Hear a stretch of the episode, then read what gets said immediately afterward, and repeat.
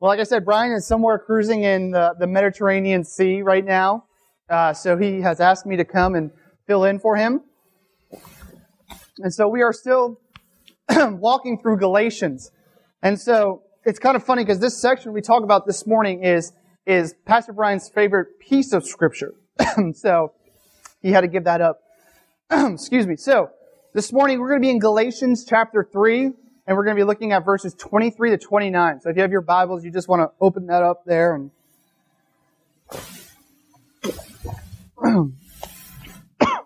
so a couple weeks ago, Kaylin and I went to DC to watch the Washington Capitals win their first ever Stanley Cup. And so we get to DC and we, we walk through where the Capital One Arena is, and it's just mobbed with people. I mean, there are hundreds of people walking around wearing, wearing red. And so we must have seen the sign, we want the cup, or all caps, everywhere. Posters, uh, towels, shirts, signs. Everyone was un- united and unified in one single thing, and that was to win the Stanley Cup. Everyone was wearing red. Everyone was cheering for the Capitals. Everyone was hoping that the Capitals would win the Stanley Cup. And obviously they did. And so sports have this unique aroma to unify us. I remember when September 11th happened. I remember watching the first baseball game at Yankee Stadium after it happened. And you hear the term sports unifies us, right? It doesn't matter where you come from. When you come to a game, you're a sports fan. In 2008, the New York Giants beat the undefeated New England Patriots. One of the best moments of my life. but this weird thing happened. The pastor of the church my family was attending at that time called my dad and congratulated him. It was like he was a part of the team. See, in sports, it unites us for winning, the joy of winning, and it unites us for the rewards of winning. The issue with sports is that the unification that unites us is worldly.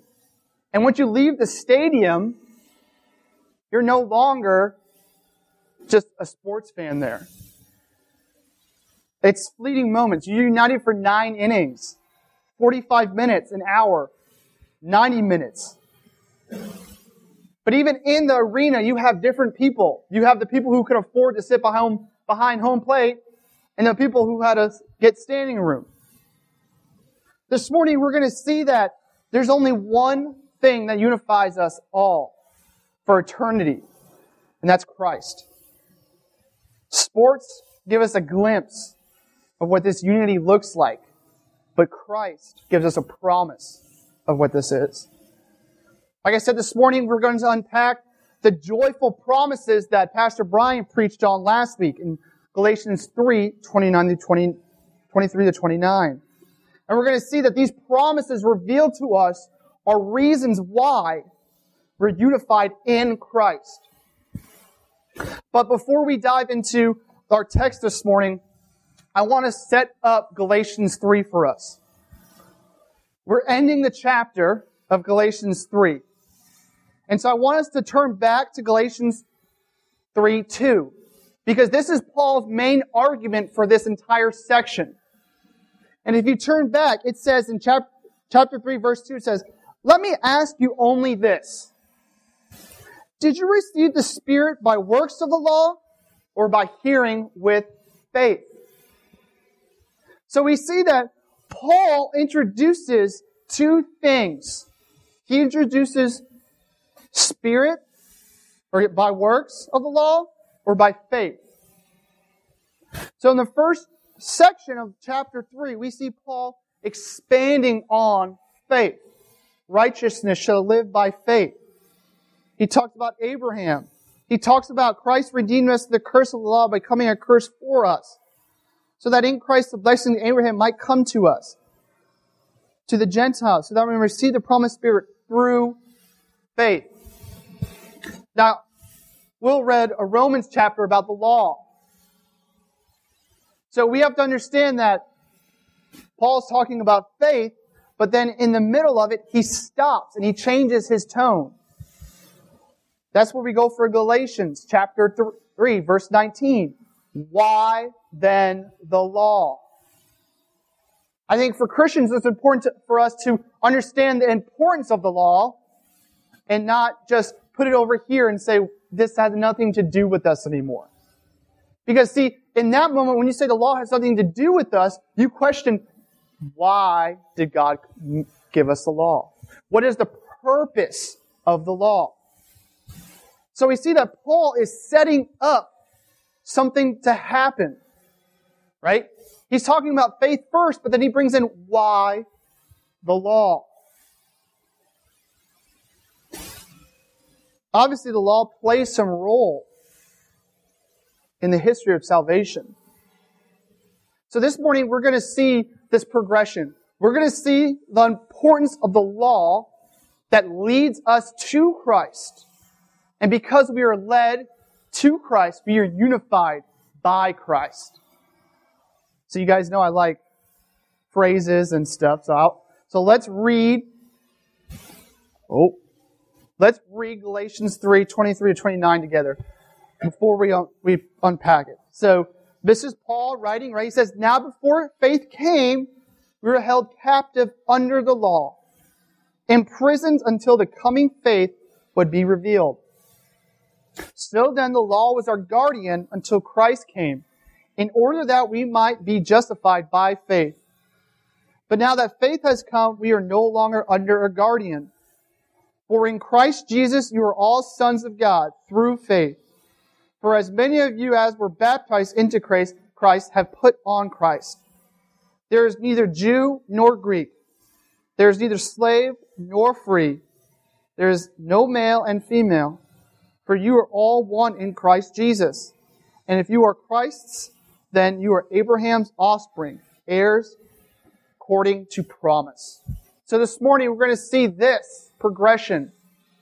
We're going to see that the law points us to Christ. And that when we are pointed to Christ and we put our faith in Him, we are clothed in Christ. And because of that, we are one in Christ. So let's unpack the first half. So in Galatians 3 to 25, we see that Paul is talking about the law, imprisoning us un- as being a guardian until Christ came. When I was in high school, I was asked to tutor some freshmen in history class. I guess the teacher trusted me that I was good enough at history to tutor these freshmen. The only time I tutored anybody. But it, most, some of us have tutored people before. And if you ask a tutor what the main tasks are for them, they would say, oh, I'm to correct what the student is doing wrong. I'm to show her, him or her, the right way to do something. To show them the right way to do something. The tutor cannot take the test for the student. The tutor, even a good tutor, wouldn't just give the answers, they would show how to get there.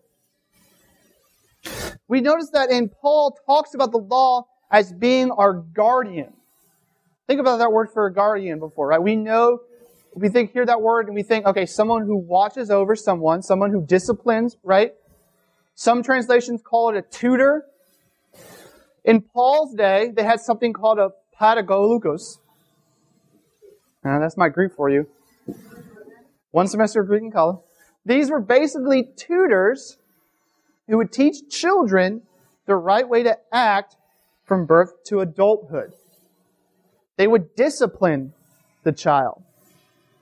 Their main goal was to show the child how to act. They didn't have the power to make the child's heart good, nor did they have the power to give child any inheritance of the family. This is what the law does. It shows us something. And it points us to something. The law shows us our sins. Romans 5:13 For sin indeed was in the world before the law was given, but sin is not counted where there is no law. The law reveals our sins with a big, bright spotlight. It reveals them clearly and even causing them to be multiplied and increased. It shows us how much we need someone to step into our lives to break us out of the imprisonment of the law. And who does Paul say that is? Jesus. The law draws us to Christ because it highlights our need for a Savior, because it shows us that we cannot follow every I or mark of the law. But it points to Christ, and we are to get on our knees and utterly void in hopelessness and say, Lord, I put my faith in you. It not only highlights our sin, but it highlights our need for a Savior, or for VBS language, for a rescuer. Unless we see how hopelessly and profoundly sinful we are, the message of salvation will not be exhilarating and liberating. It'll just be another message. But Paul tells us here that the good news has come, that faith has come in order that we might be justified not by works of the law, but by Christ. Christ has entered the world under the law. He fulfilled it and over fulfilled it. And he died in our place under the curse of the law. So we don't have to be under the law. The law shows us who we really are. It points us to Christ, our Savior, the one who obeyed the law on behalf of us and then died in our place so we might receive the promised blessings. So we see that Paul opens up here. He's saying, We were held captive under the law imprisoned. For the Jews, that meant offense. Jews' culture, they thought the law was offense, right? Paul turned the fence picture and turned it into barbed wire. But then something happened. Christ came. And we are no longer under the law, but now faith, Christ, our Savior, is our guardian. The law might have started on Mount with Moses, and it was fulfilled on Mount Calvary with Christ. Christ endured the curse. The law points us to something. It points us for our need for a Savior. All of the Old Testament points us to Christ. You can come give me a passage. I will show you that every single piece of Scripture, every law, everything the Israelites did in the Old Testament point us to Christ.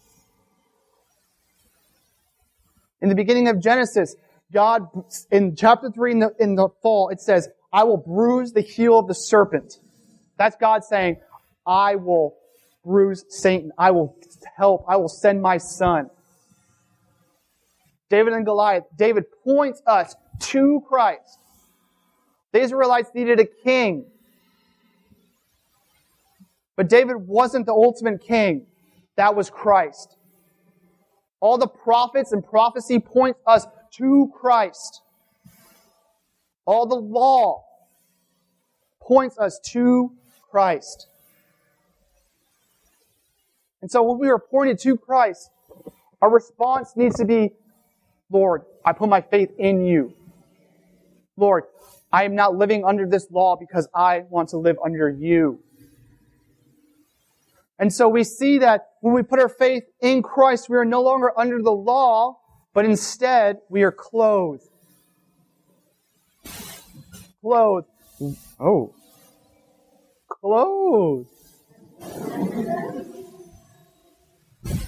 I don't know if I'm clicking, you're clothed in Christ. And this is what Paul is saying in Galatians 3, 26 through 27. For in Christ Jesus you are all sons of God through faith. For as many of you as were baptized into Christ have put on Christ. Paul tells us that we are able to become sons of God through faith. Faith in who? His Son, Christ. Now, sons is the correct term in the Greek. Okay? Because in that culture, the sons were the only people who would receive any inheritance. But Paul is addressing everyone as sons. So he's just playing on the language of the what he's writing. Think about that for a second, right? You become sons of God. How awesome is that? We become sons of God and we get to enjoy everything that comes with that. Recently, I watched Lord of the Rings, The Two Towers, probably the best movie ever. And there's a scene when Aragorn and Legolas and Gimli are running towards a pack of orcs. And so they come up with a group of riders of Rohan. And so the riders of Rohan encircle Gimli, Aragorn, and Legolas. And so they, they put their spears out, and Aragorn steps in and says, My name is Aragorn, son of blah, blah, blah. This is Gimli, son of blah, blah, blah. And they put their spears down. In that moment, we see that the riders knew that Aragorn was important because of his father. Aragorn got the protection of his father, the blessings of his father. When we put our faith in Jesus, we become sons of God. And because of that, we are granted certain privileges because of who our Father is. But the coolest part of this piece of scripture is that Paul describes this becoming sons of God as putting on Christ. How many of y'all put clothes on this morning? putting on Christ. And this is not the first time Paul uses this language. We see in Romans 13:12, the night is far gone, the day is at hand. So then let us cast off the works of darkness and put on the armor of light. In Ephesians 4:24, and to put on the new self, created after the likeness of God in true righteousness and holiness. And in Colossians 3:12, put on then as God's chosen one, holy, beloved, compassionate hearts, kindness, humility, meekness, and patience. So we see that this is an important phrase in Paul's writings. So what does it mean? It literally means to put, be clothed with Christ. Christ himself being a garment, putting on Christ. And I want us to think about a minute the image of clothing. Clothing says a lot about us. For example, I went to the Nationals Yankees baseball game two weeks ago, and you could identify who was rooting for what team based on what they were wearing. So when we put on Christ, when we put our faith in Jesus, our primary identity is Christ. Our clothing tell people who we are. When we put on Christ, we tell people who we are. We become sons of God. Our identity is no longer in the law, but in Christ. Another thing that happens when we put on Jesus is that we imitate Christ. We no longer wear different types of clothing, signaling different types of people, yet we take Christ into every area of our life. People see us as sons of God. And finally, the best part to be, when Paul says put on Christ, we become acceptable in the eyes of God. Clothing is worn as adornment. Remember the scene in the garden with Adam and Eve? And they're naked or naked, and then they got to put clothes on? Clothes cover our nakedness our sinfulness. God has been providing us clothes the whole time since the fall. To say that Christ clothes us is to say in God's sight, we are loved because of Jesus' work in salvation. The law is no longer a guardian because when God looks at us, he sees us as sons because he sees his son. We don't need some additional commitment to the law or better tutors or guardians to receive or maintain full acceptance with God. Instead, we are clothed with Christ. We are clothed as a new creation. We are clothed as sons of God. By his, by our faith, we are made into sons by the ultimate Son. The law points us to Christ, points us to our need for a Savior, points us for saving grace. And when we put our faith in Christ, we are clothed with Christ. Our identity is not rooted in the world, but it is rooted in Christ. We are acceptable in the eyes of God because when God looks at us, He sees His Son. And because of all of that, we are one with Christ. And this is really Paul's heart of Galatians. This is his manifesto of Galatians 3 and might and all of Galatians, I would argue. There's a progression.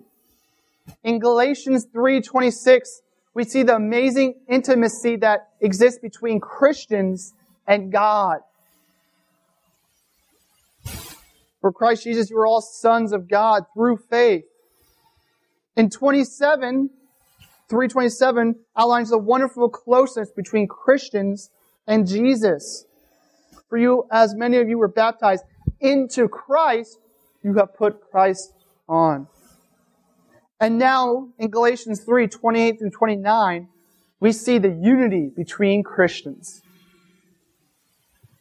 There is neither Jew nor Greek. There is neither slave nor free. There is no male and female. For all, all Gentiles, Greeks, Jews, slaves, white, black, Asian, all are one in Christ.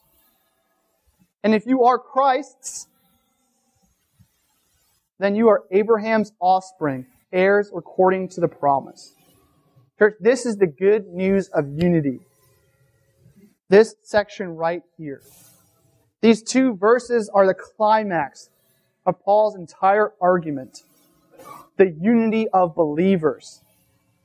I just want to say two quick things about these, this, these passages because I think it's important for us because we live in a culture where we see these verses a lot. In recent years, we've seen that especially verses 28 has been yanked and jerked out of context and used to support all sorts of political and ideological agendas. This is an astounding statement and we must do nothing to dampen the radical or revolutionary implications. We have to be careful of picking Bible verses out of Scripture and not reading it as whole. A second, I want to make sure that when Paul talks about this, he does not mean that there are no longer distinctions inside the church. Because we see that there's different limbs of the church. It, what really means it is I am a Christian. I have been bought by a price. I have been saved through faith. I am a Christian before anyone or anything else. We see that the first half speaks negatively, right? Neither Jew nor Greek, neither slave nor free. There is no male and female. But then we see Paul flips and says, For you are all one in Christ. And that is the most joyful, positive news of Galatians.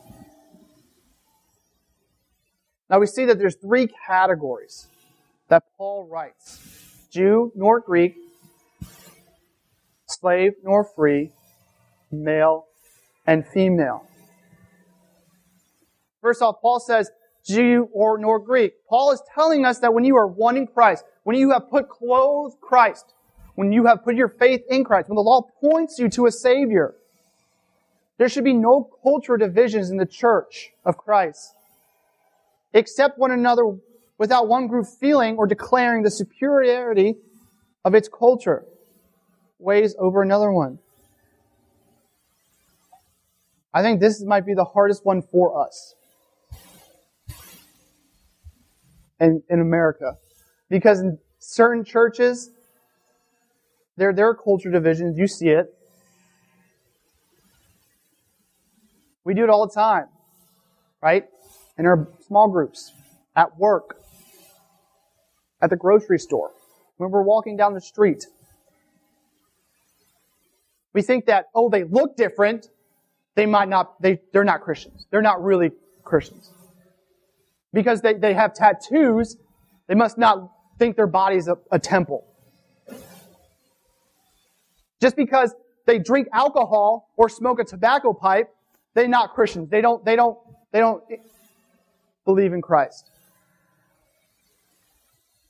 Just because they don't think that Sunday morning is, is church time, but they get fed on Saturday or during the week, they're not Christians. This is what we do in churches. We put a high priority on different types of cultures.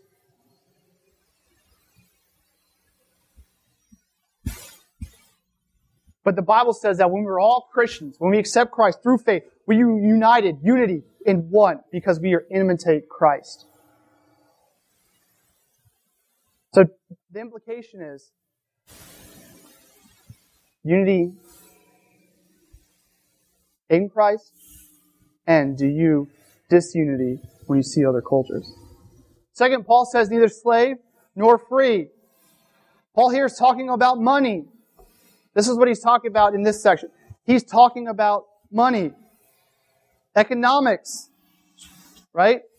Shouldn't, just because how much money you make, should not extend to the church. If we are one with Christ, then it doesn't matter what class you come from, how much money you might ha- have, or your fancy toys in the parking lot. What matters is that you have faith in Christ. And because of that, you enjoy the richness, the joy of Christ. In churches, we do this sometimes too. Oh, they give a lot of money, right? Let's make sure we keep them. Right? Oh, they have a fancy car? Let's make sure we extra talk to them. They're a better Christian because they give more money. I've heard that phrase before, multiple times. Paul's saying that because you are put your faith in Christ, you are one with Christ. And everything you give is a blessing. Finally, Paul says neither male and female. Again, we need to be careful how we unpack this verse. Remember that in Paul's day, women were considered absolutely inferior to men. No inheritance whatsoever. So Paul is saying that women must be seen equally gifted and able as man. And that seems a little more applicable to our culture nowadays. And finally, we get to Paul says, And if you are Christ's, then you are Abraham's offsprings, heirs according to the promise. This radical equality is only because of Christ. Christ overfulfilled the law. He dotted every I, striked every T bore the burden for our sake. And because of that, when we put our faith in Christ, we become sons of God because of His perfect, loving Son. We are clothed in Christ. We are all wearing the same clothes. I am Philip. I am a Christian. I'm Philip. I follow Jesus.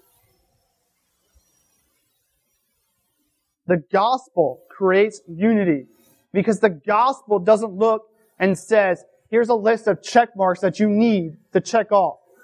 Turn it in, and if you have five of them checked off, you're good. No, the gospel is paid in full by Christ's blood. The privileges we get in the gospel are so stupendous that they have to surpass the greatest earthly, merited, or inherited advantages. The American dream and the gospel conflict. But the gospel creates everlasting unity. Not sports, not work, not whatever you guys like to do. but the gospel creates unity between Christians. Because when that happens, we get to share in the joy of the work of the gospel. We get to share in the joy of the love of Christ. We get to share in the joy of not being cursed under the curse of the law, but free. Free not to do whatever we want to do, free to be with Christ, clothed in Christ, clothed to look like Christ, to made acceptable in God's eyes. You are clothed in Christ, made a son of God because of his son, unified in the gospel message. There is neither nor, Jew nor Greek, slave nor free, no male and female, for you are all one in Christ Jesus. Amen. So, we've heard this piece of scripture probably before. We might have heard put Christ on. But now what we want to do is we want to respond to what does that look like? This promises that Pastor Brian talked about last week are given to us when we accept Christ through faith. Now, for VBS, we had 40 kids come up and say, I want to accept Christ through faith. I want to enjoy the promises of the gospel. If 40 kids can come up, then surely one of us, two of us, can accept Christ, can come forward. If you sit here and say, I, I divide things up, right? I look at people and I see, oh, you're kind of different than I am, you must be a little less than a Christian I am. Or you make more money, you should stay here. Right? We divide up. We split. If, if that's, if you sit there and, and that's what you do, then in this next moment, I pray that you ask God to purge that from you. Right? Purge. In, in the Old Testament, right, there's a story of kinsman redeemer and manslayer. And we see that the manslayer kills people, purges evil, right? That's Christ. Christ purges sin from our lives by his blood. So in the next moment, search your hearts. Let's pray.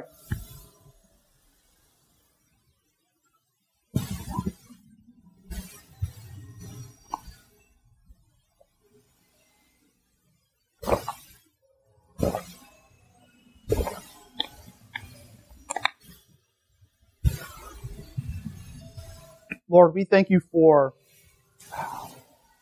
we thank you for your son. We thank you for sending him to this earth to walk among us, to die for us. Lord, we thank you for the cross and this, this beautiful disaster, this horrific event of crucifixion. of nailing your son to the cross, of his blood being spilled. But in that instance, we say, It is finished. It is finished. You are no longer under the law, but you are made sons of God through Christ. And Lord, that is the most beautiful, best story in the world. Is your son dying for our sins. Lord, in this moment, I pray that if anyone is sitting in this, their seats, and they want to accept Christ into their hearts, that they make a decision now. Lord, we had 40 kids come up. How awesome is that? Let's add some more.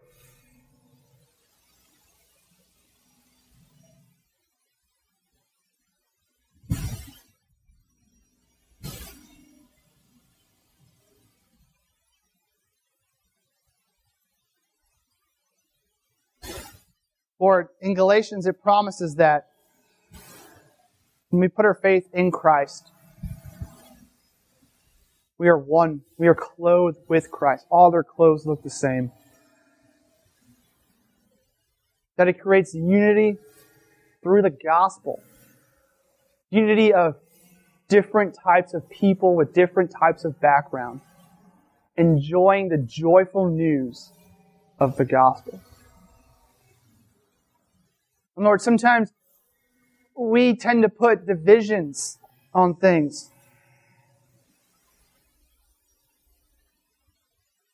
And when we do that, we, we tend to think we are better than the other person. But, but the Galatians says that you are all one in Christ. You are made sons of God. You are heirs of Abraham according to the promises. Lord, I pray that if if we sit here this morning and we say, I I put divisions all the time.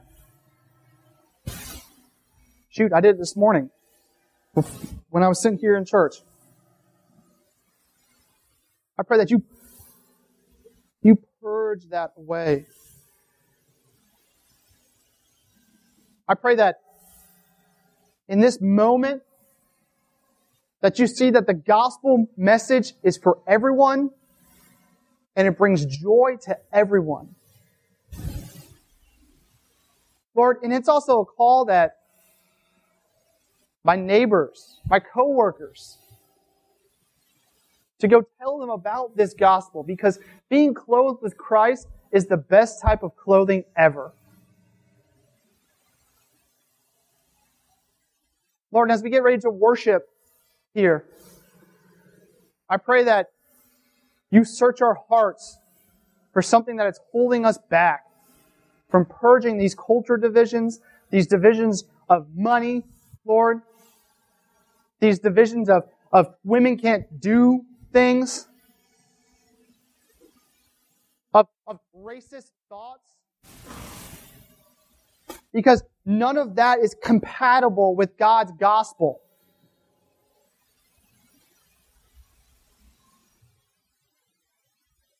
Lord, search our hearts, prepare us as we worship. In Jesus' name, amen.